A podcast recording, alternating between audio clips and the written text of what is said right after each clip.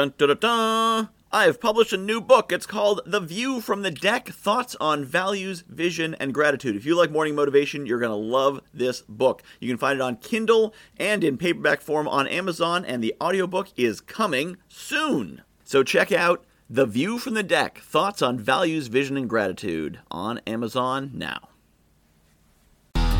Growth can mean a lot of things, it's not always about money. If you're an entrepreneur, you're running a business, then you may want to make more money.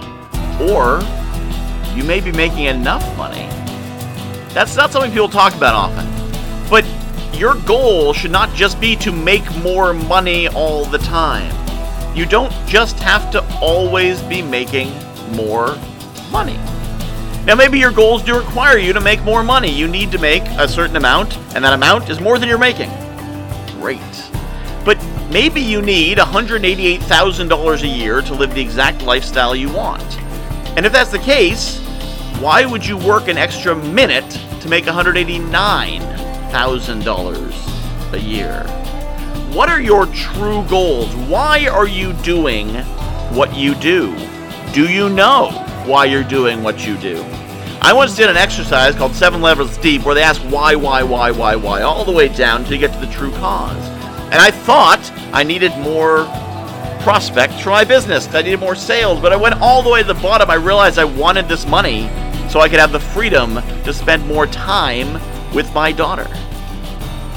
And that brought me the clarity to realize I could spend less time prospecting and more time with the kid, and I would jump all the way to the end. Sometimes we justify, well, I gotta work late because I gotta make the money because I gotta take care of the family, when the family would rather you were just there for dinner. Now, if you need to pay the bills and you're not able to pay the mortgage yet, yeah, you're gonna have to work harder, you're gonna have to hustle, and you're gonna have to grind. But there's a certain point where you don't need to hustle and grind anymore because you're there. Do you know where there is for you?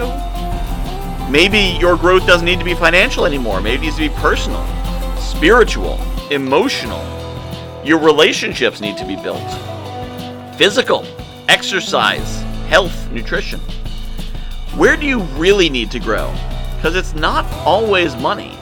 Money can buy things, and some of those things we need computers, houses, cars, food, medicine, good stuff. But money can't buy everything. Make sure you're working for the things you really want.